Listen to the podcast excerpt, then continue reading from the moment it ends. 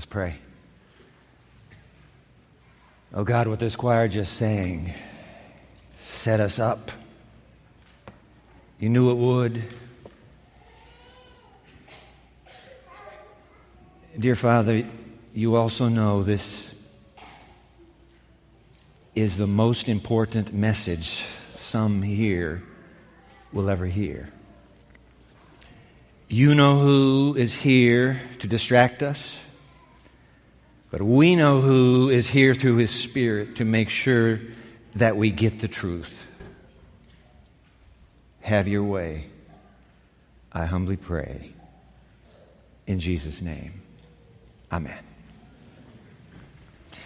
Have you ever seen the, the, have you ever seen the picture of what they're calling the dirtiest man in the world? Put it on the screen for you.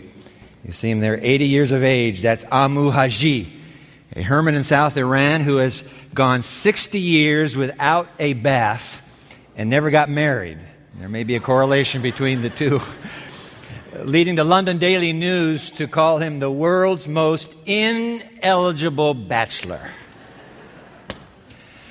But hold on, hold on to that picture in your mind because you're about to see, hands down, the dirtiest of all.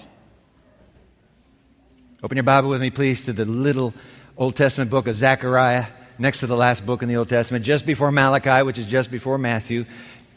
Need you to see it in your Bible. Zechariah chapter 3. Zechariah chapter 3. You didn't, you didn't uh, bring a Bible? Grab the Pew Bible in front of you. It will be page 637. And while the ushers are coming your way, because this study guide is a keeper.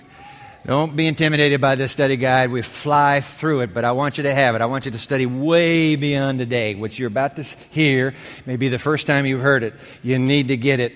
Hang on to the study guide. If you, you didn't, did you get up, get him up here in the choir and the uh, orchestra? Good. All right. So our ushers are coming.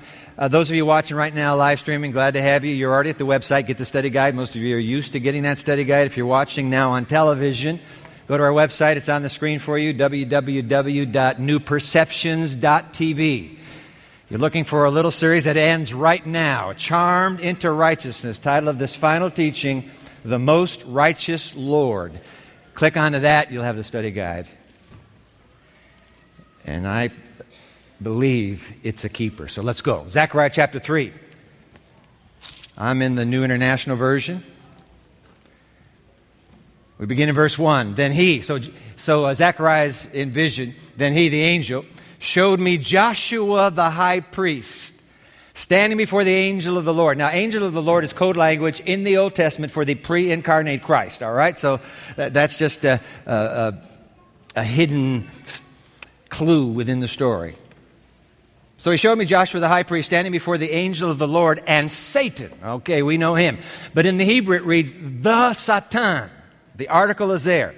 Satan means adversary. We've just taken a noun and given it, made it a proper noun. But the Satan, Satan, he sees standing at his right side. Oh, the side of favor. This is where a friend stands, always on the right side. So now we know we've got an impostor here who's trying to make you feel bad, all right? So he's standing at the right side of Joshua to accuse him. Now, verse 2. The Lord said to Satan, the Satan, the Lord said to Satan, the Lord rebuke you, Satan. The Lord who has chosen Jerusalem rebuke you. Is this, is this man not a burning stick snatched from the fire? Now Joshua was dressed in filthy clothes as he stood before the angel. What's going on here? We need a line from Isaiah. So grab your study guide now because here's where you're going to have writer's cramp by the time you're through, but that's okay. Isaiah chapter 64, verse 6. Put it on the screen for you. All of us have become like one who is unclean, and all our righteous acts are like filthy rags. Right in the word filthy. We all shrivel up like a leaf, and like the wind, our sins sweep us away. All of our righteousness, all of our right doing, our right behaving, our right believing, all of our right thinking, put it all together. It's like filthy rags. And the prophet Isaiah chooses a rather graphic word. He says it's like a menstrual rag. Actual Hebrew. That's the word. When I was young, I came to this parish, and the first season of preaching, I happened to quote this very text. naive at the time. I got a postcard, an anonymous postcard, the next week from a woman. It was written on a typewriter. You know what typewriter? Okay. It was written on a it was written on a typewriter in all caps, and it said something like this. May I remind you that the male issue is not so septic either. See, I didn't realize how politically correct you have to be when you're on a campus. But that is precisely the prophet's point. Whether it's the male issue of semen or the woman's issue of blood, you're unclean. And the, and the Levitical code says it'll take a sacrifice to get you clean again. Some sacrifice will have to deliver you from that uncleanness. That, the old prophet says, is what all of our righteousness put together amounts to filthy, filthy rags. Oh, we're not any better than Joshua the high priest. Let's, let's go. Verse 3, read it again. Now Joshua was dressed in filthy clothes as he stood before the angel. And the angel said to those who were standing before him, Take off his filthy clothes. Then he said to Joshua, See, I have taken away your sin, and I will put fine garments on you. Then I said, Put a clean turban on his head. So they put a clean turban on his head and clothed him while the angel of the Lord stood by, approving of what has just transpired. Now, what's happening? Let's go back to the same Isaiah who got us in trouble with filthy rags and notice another verse. Isaiah 61 verse 10. Jot it down. I great, I delight greatly in the Lord. My soul rejoices in my God for he has clothed me with the garments of salvation. Write that down. He's clothed me with the garments of salvation and arrayed me in a robe of righteousness. Yo, as a bridegroom adorns his head like a priest, and as a bride adorns herself with jewels. Joshua, the high priest, the representative of Jerusalem, the representative of Israel, the representative of the whole world, you and me. Joshua, the high priest, stands condemned before God in filthy rags, but the command goes forth stop, time out, rip off those rags, put on this glorious robe instead. What's happening here? Ellen White in that little classic Thoughts from the Mount of Blessing put it on the screen for you, fill it in. Whatever may have been your past experience, however discouraging your present circumstances, if you will come to Jesus just as you are right now in this worship service, watching and live streaming, if you will come to Jesus just as you are, weak, helpless, and despairing, our compassionate Savior will meet you a great way off. Now, that's a line pulled right out of the prodigal son story. A great way off, He'll meet you. And he'll throw about, he will throw about you his arms of love and his robe, write that in. And his, his robe of righteousness. What is that robe like? Keep reading. He presents us to the Father clothed in the white raiment of his own character. That's the robe. It's his character. He wraps it around us. He pleads before God in our behalf saying, I have taken the sinner's place. Look not upon this wayward child, but look on me. Does Satan plead loudly against our souls, accusing of sin and claiming us as his prey? Ah, the blood of Christ pleads with greater power. Hallelujah. End quote. It's no wonder Christ is called what he's called in this book. Jot them down now. Here they come. 1 John chapter 2 verse 1, My little children, these things I write to you so that you may not sin. And if anyone sins, we have an advocate with the Father, Jesus Christ the righteous the righteous. That's what they call him. He's the righteous one. Keep writing. Jeremiah chapter 23, verse 6. Now, this is his name, this descendant from David. This is his name by which he will be called the Lord our, all caps in most translations, the Lord our, what's that next word? Righteousness. Paul says, that's what I'm trying to tell you. 1 Corinthians chapter 1 verse 30. It is because of God that you are in Christ, who has become for us wisdom from God. What do you mean, Paul? That is, he has become our righteousness, our holiness, and our redemption.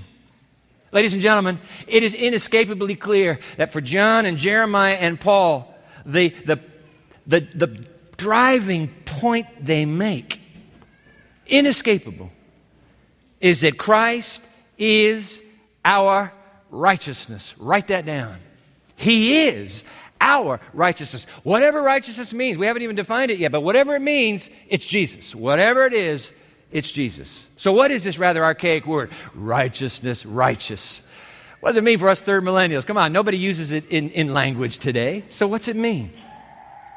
Let's turn to one of, the, one of the renowned New Testament scholars who happens to teach at a place called St. Andrews University. Not to be confused with Andrews University.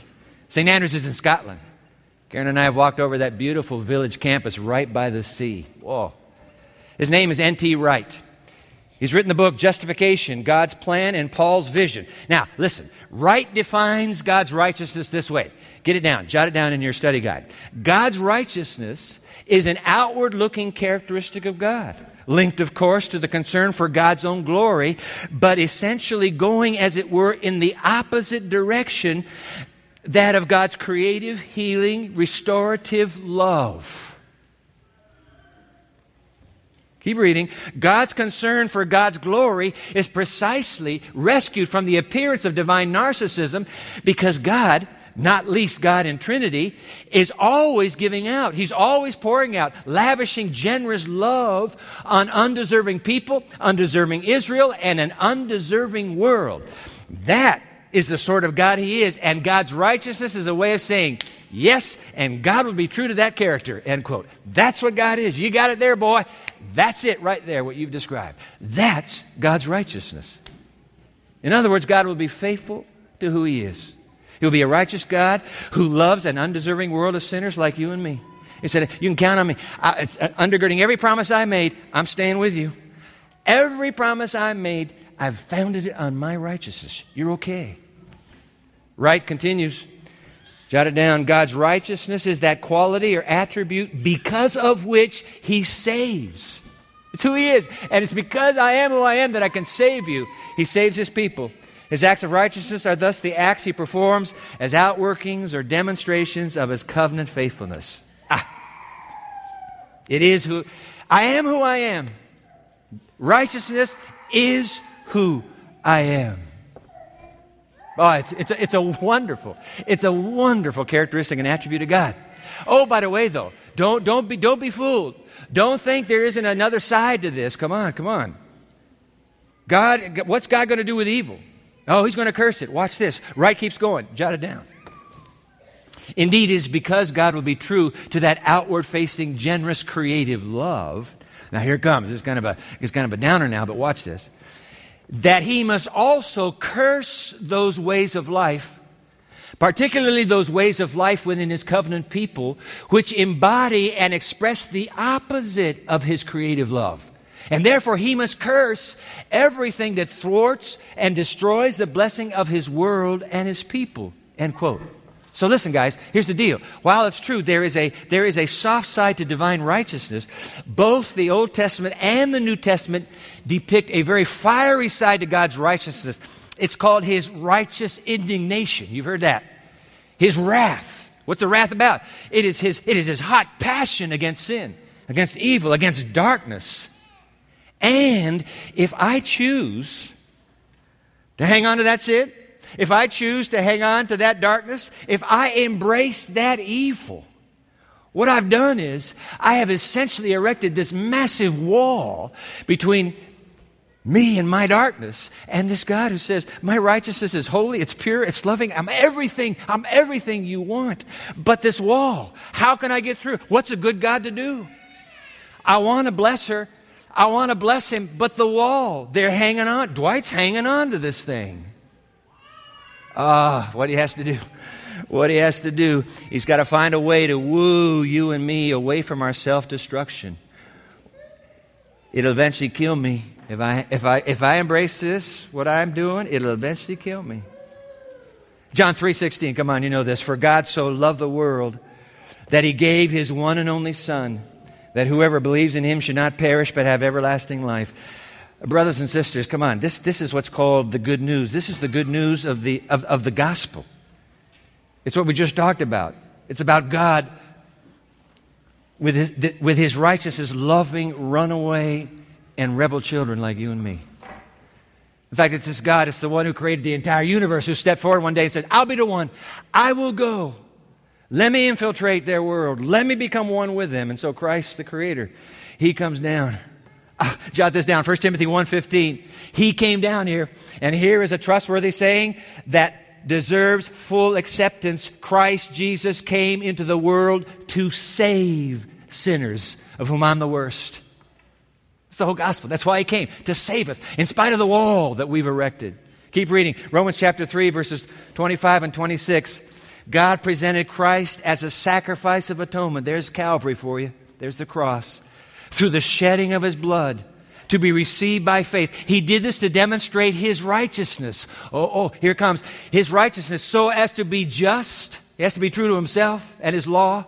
And yet the one who justifies, the one who saves those who have faith in Jesus.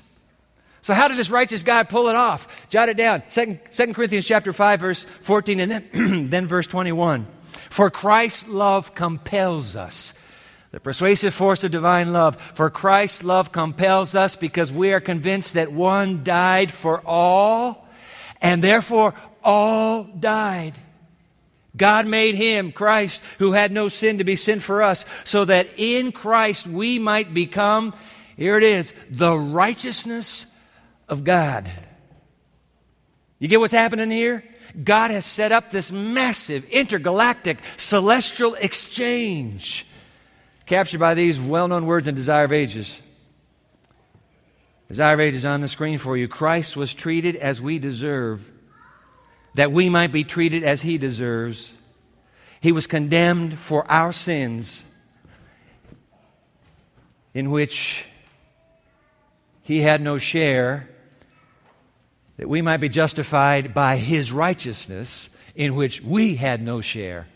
He suffered the death which was ours that we might receive the life which was his with his stripes. We are healed. Isaiah, Isaiah 53. So that's the righteousness of God. But here's the question that begs to be asked. Okay, so I understand this about God, but what does this righteousness have to do with me? What happens in me with this righteousness? Critical question. We've got to answer it. Romans chapter 5, verse 19. I want you to read it on the screen. I want you to find it first in your Bible. Romans chapter 5, the great the great pinnacle of salvation and righteousness by faith in Scripture. Romans chapter 5. I want you to, let's, let, us read verse 19. Find it on your uh, tablet or self. That's fine. Romans chapter 5, verse, verse 19. For just as through the disobedience of the one man the many were made sinners, so also through the obedience of the one man the many will be made righteous. Now, what's going on here? Jot it down on your, your study guide, please. It repeats. For justice through the disobedience of the one man. That would be Adam, okay? The many were made sinners, so also through the obedience of the one man, that would be Christ, the many will be made righteous. So something starts happening to us that will concern this righteousness as well. To illustrate it, uh, N.T. Wright says, I'm going to tell you a story. It's a fictitious story, but it helps. Here's, here's the story. Put it on the screen. The language of righteousness in the Old Testament regularly refused, refers rather to the law court or the quasi law court situation. So here comes the story. Let's imagine a fictitious scenario in ancient Israel. Azariah, okay, two, uh, two Hebrews, two men, man named Azariah, man named Bildad, go to the law before Gamaliel, who's acting as a judge. Now, Azariah is accusing Bildad of having stolen one of his sheep. This guy has stolen one of my sheep. Bring justice out of this. So, Gamaliel hears the case and he finds in favor of Bildad. He didn't steal. The court declares that the accusation is unfounded and that Bildad is innocent. Now hold on. This is really this is this is this is a piece you got to get. That finding in favor, that declaration is called justification. Now, that's a long word, but write it down. Justification. That's what the Bible says. It's a court term. Justification. Well, what does justification mean? Keep reading. Its result is that Bildad is now righteous. He's considered righteous. That is in the right. Oh, that helps. In the right. He is, in other words, the vindicated defendant. And that's what Romans 5 is describing has happened to you and me justification. In fact, I want you to see this. This is, we, we, we, we left out verse 18 on purpose. Go back to verse 18. Consequently, Just as one trespass resulted in condemnation for all people, that would be Adam's sin, so also one righteous act resulted in justification and life for all people, thanks to the Lord Jesus Christ. Come on, you know this. Because of Adam's sin, the entire human race is declared fallen. And every human being, including you and me, born into this race, tragically, we participate in that fallenness. Not because of Adam, but because of us. We go the same path.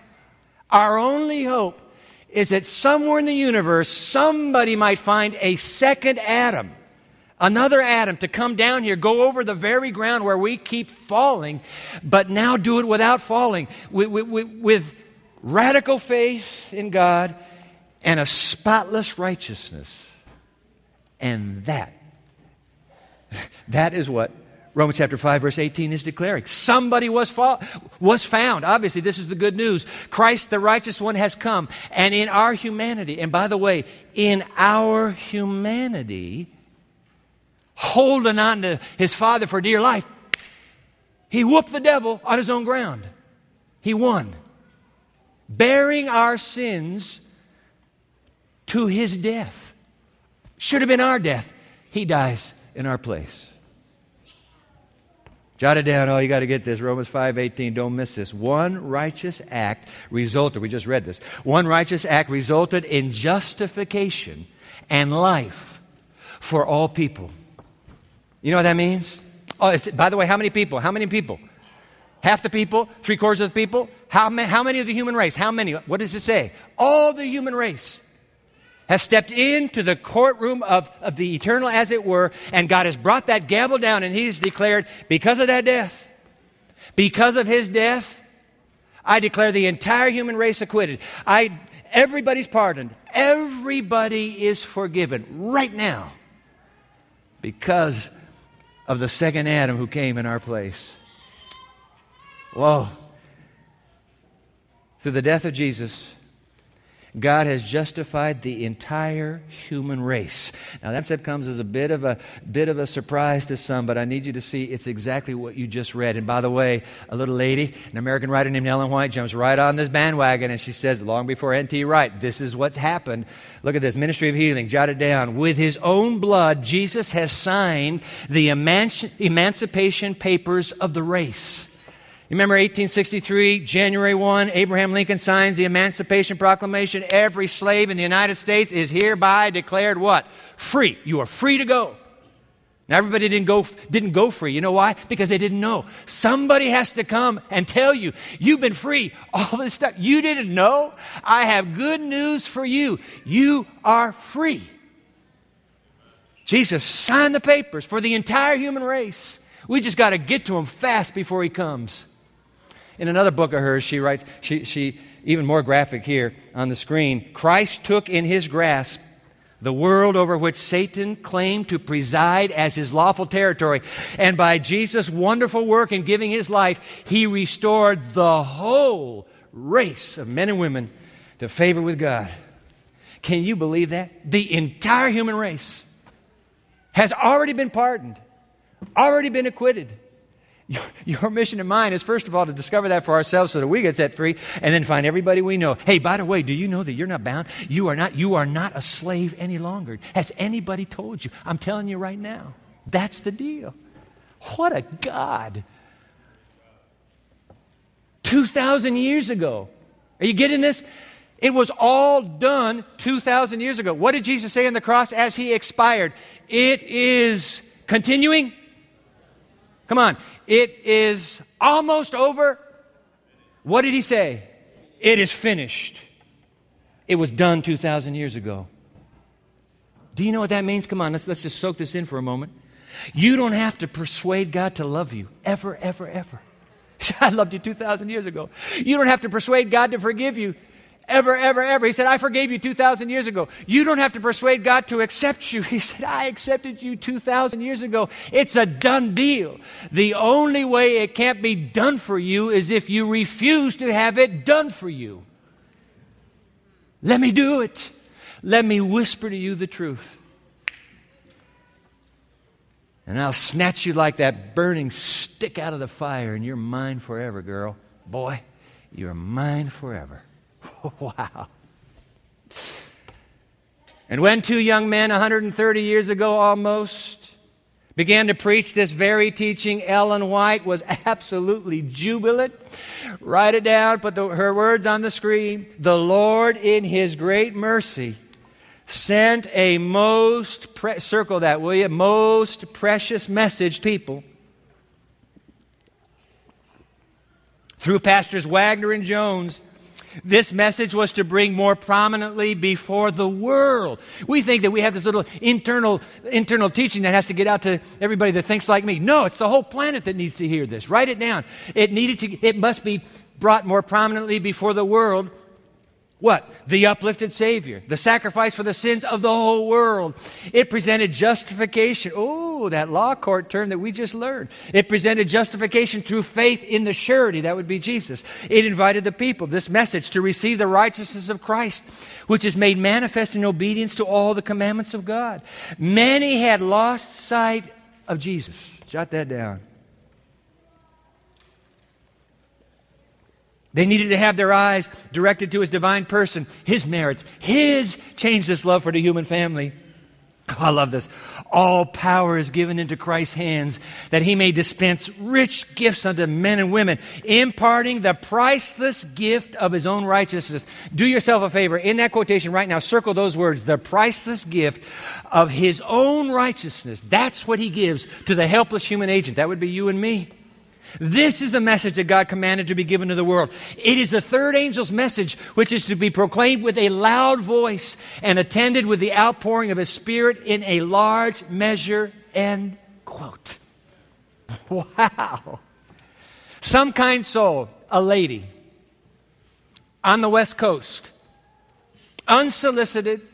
I didn't know her, still don't. She sent me a book through the mail, found it on the desk when I came to church one day. Title of the book Living by Faith.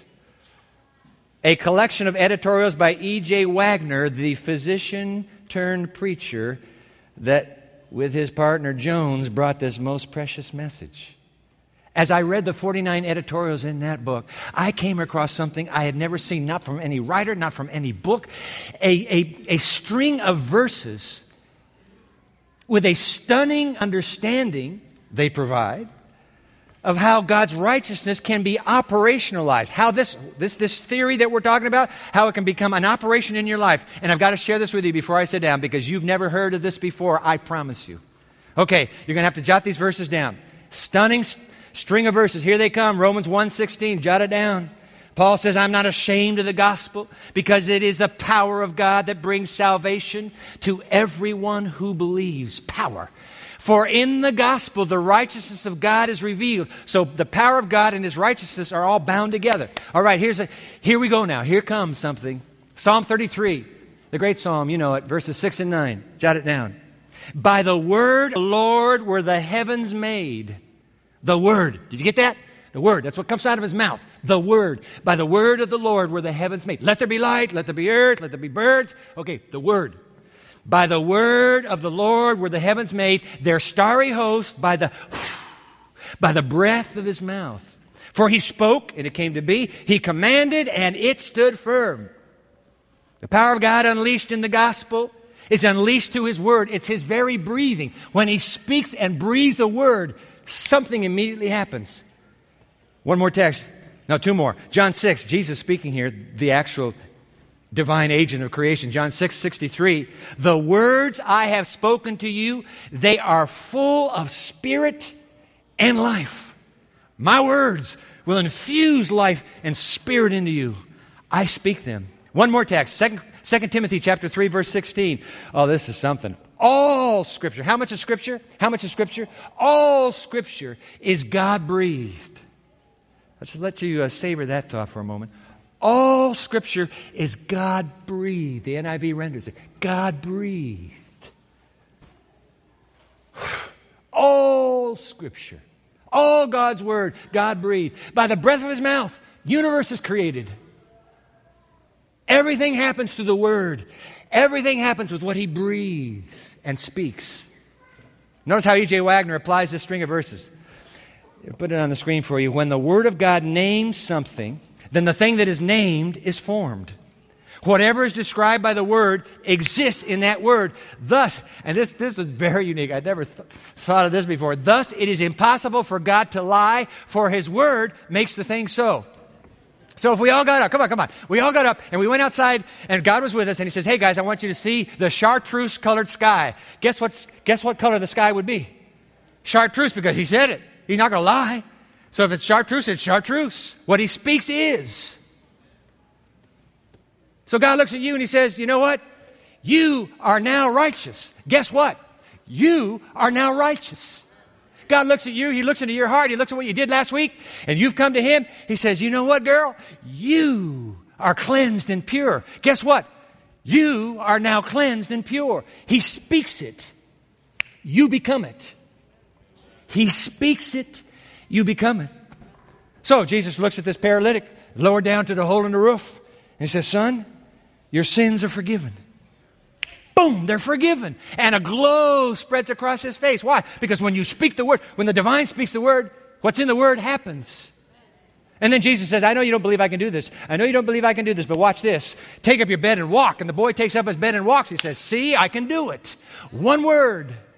One word makes all the difference in the world. His word. His word is what makes the difference. And when he speaks it to you, you got it. Oh, I suppose you could say, No, I don't want that word. No, don't, don't, don't touch me with that word. Well, he won't.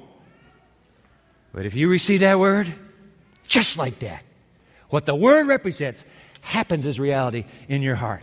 Oh my. The, by the word of the Lord were the heavens made, and their starry host by the breath of his mouth. Which means that when the judge of the universe convenes his courtroom and he looks at you and he says, You are justified, you are acquitted, pardoned, all charges dropped. Guess what? You are justified, acquitted, pardoned, all charges dropped. When he says it, it is. For the Lord spake, and it was so. Jesus says, For the words I speak, they are spirit and life. You don't believe that about Jesus? One more text. Uh, Hebrews chapter 1, verse 3. The Son is the radiance of God's glory and the exact representation. That means the Son and the Father, eternal as they are, they, they are, share that same character, exact representation of His being. What does the Son do? He sustains all things by His powerful word. Write that down. That's how powerful is the righteousness of God because when you ask Him for it, He speaks it. You have it. Waggoner's absolutely right. The breath of God, which has creative energy in it, is that which gives us the precepts and the promises of the Bible. That creative word is the power of the gospel. That word is the power of the gospel. The power of redemption is the power of creation, for redemption is creation. Come on. If any woman is in Christ, if any man is in Christ, he is a new what? He is a new creation. Old things have passed away with the word.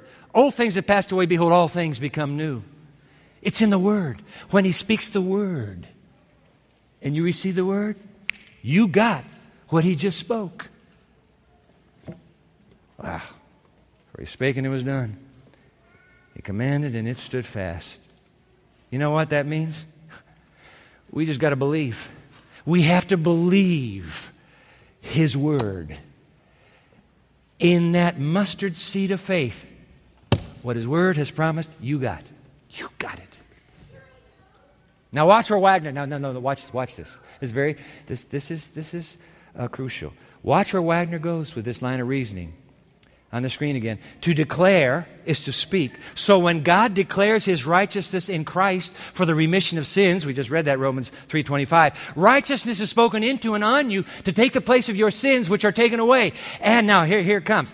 It is not simply a passive righteousness that is declared on you, but the real active righteousness for the word of the Lord is alive and God's righteousness is real and active. Dwight, what in the world did he just say? I need you to catch this because what he just said is this. Quietly Jones and and Waggoner with what God asked them to teach. Quietly, they have veered away from the traditional understanding that N.T. Wright represents. Because here's what N.T. Wright says what justification is about change of status. No change inside, but a change of status. But God raised up two young preachers to begin to teach no, no, no, no, no, no, no, that's not, that's not what's there. that, along with the change of status, is the unleashing of power. Now, hold on. Hold on. Hans LaRondelle, one of my revered uh, professors when I was in the seminary here, sleeps in Jesus now. That man's teaching brought a crisis of my own faith, and that's how I found Christ as a young adult. Hans LaRondelle, in his book, Christ Our Salvation, what God does for us and in us, supports this very point. Put his words on the screen. However, justification implies more than a mere legal transaction. The righteousness, the righteousness of Christ is a transforming power. Jot that down. Transforming. It is a principle, quoting Desire of Ages now, it is a principle of life that transforms the character and controls the conduct. Now, LaRondelle goes on. Many have too abstract and narrow, of, narrow a view of forgiveness and justification. This led E.G. White to state, quoting now, Mount of Blessing, God's forgiveness is not merely a judicial act by which He sets us free from condemnation. It is not only forgiveness for sin, but reclaiming from sin. It is the outflow of redeeming love that transforms the heart. End quote. This most precious message unleashed in the midst of this tiny little faith community, but to go to the world, what is this message? It's a message that, you know what? The, the righteousness of God is not only, it is not only a change in your status. When God justifies you, He doesn't say, hey, not, not only does He say, charges drop, you're acquitted, you're forgiven, but with the word that He speaks, just as He did with the paralytic. He not only spoke the word of forgiveness, but the word right behind it is the word be healed be changed. Let my righteousness come in. Let me transform you. That's what he's saying. How did Jesus put it? The words that I speak to you are full of the Spirit and life. With one word, he pardons us, and with the next word, he empowers us. The forgiven and healed paralytic, just like that man, when we receive that gift both the power and the pardon are bestowed in the gift of that righteousness. By the way, David, in that great prayer of his, put it in for you, Psalm 103, David is absolutely clear that the two go together. Watch this. Bless the Lord. Let's read this out loud together. Bless the Lord, O my soul, and forget not all his benefits, who forgives all your sins and heals all your diseases. You see, the word that speaks of pardon is a word that speaks power, and with the forgiveness comes the healing. All happens. One God, one gift, His righteousness. Christ, our righteousness. Oh my, oh my. My hope is built on nothing less than Jesus' blood and righteousness. I dare not trust the sweetest frame, but wholly lean on Jesus' name. On Christ, the solid rock, I stand. All other ground is sinking sand. All other ground, all other ground is sinking sand. And to that, I say hallelujah and amen. What do you say? Amen. Pull out your Connect card, please. It's in your worship bulletin. Guests from around the Great Lake states, delighted that you're here. Pull out your Connect card. We must respond to this every week. Put your name, email address on the front. Let's go. Go to the back. My next step. I confess. Here it is, box number one. I confess that I am a sinner and I choose daily to receive God's offer to exchange my filthy rags for Christ's spotless robe of righteousness. Do you want that? Well, I want that every day. Hey guys, every day when I wake up, that's what I want. I want to get the filthy rags from yesterday off of me. Get them off of me. Put that robe back on me. I want that robe every day. I hope we all can put that check mark there. Now look at box number two. I would like to be baptized into Jesus Christ, my Savior and my righteousness. You may be older than Davy. And by the way, was that a beautiful testimony or what? Man, a little child shall lead them. That's what was happening right there. I want to share this, he said. When I, when I go into Jesus and I'm baptized in him, I'm going to share it with the world. Did he say seven billion he's going to reach? You go, Davy. Dream big for God. He's sending you to the world, boy. He's already got a plan for you. Like Davy, you may never have been baptized before. You may be older, and who cares? It's time for you to get baptized into Jesus Christ, your Savior and your righteousness. Nothing will do it like baptism. Nothing will do it like baptism. That's why, right after Romans 5, Romans 6 is all about baptism. Right after Romans 5, Paul says, let's talk about, let's talk about getting baptized. If you have not been baptized, would you take this moment right now and put a check mark there? We were just praising God with how many made the decision last Sabbath to put a check mark for baptism. I wonder how many here today. You're up here and you're not even a member here. You put a check mark there, just turn that card in just one second, and we'll, we'll, we'll get to whoever needs to know that information. If you have not been baptized, today's the day to make the decision. It's your timetable. Put a check mark there. Oh, by the way, box number three, I will pray for the mission to Cuba. You see the dates there. This Friday night, 30 seminarians will be preaching in Santiago, the second biggest city in Cuba. Pray for us, please, for 10 days as we preach the third angel's message. Let's pray. Oh, God.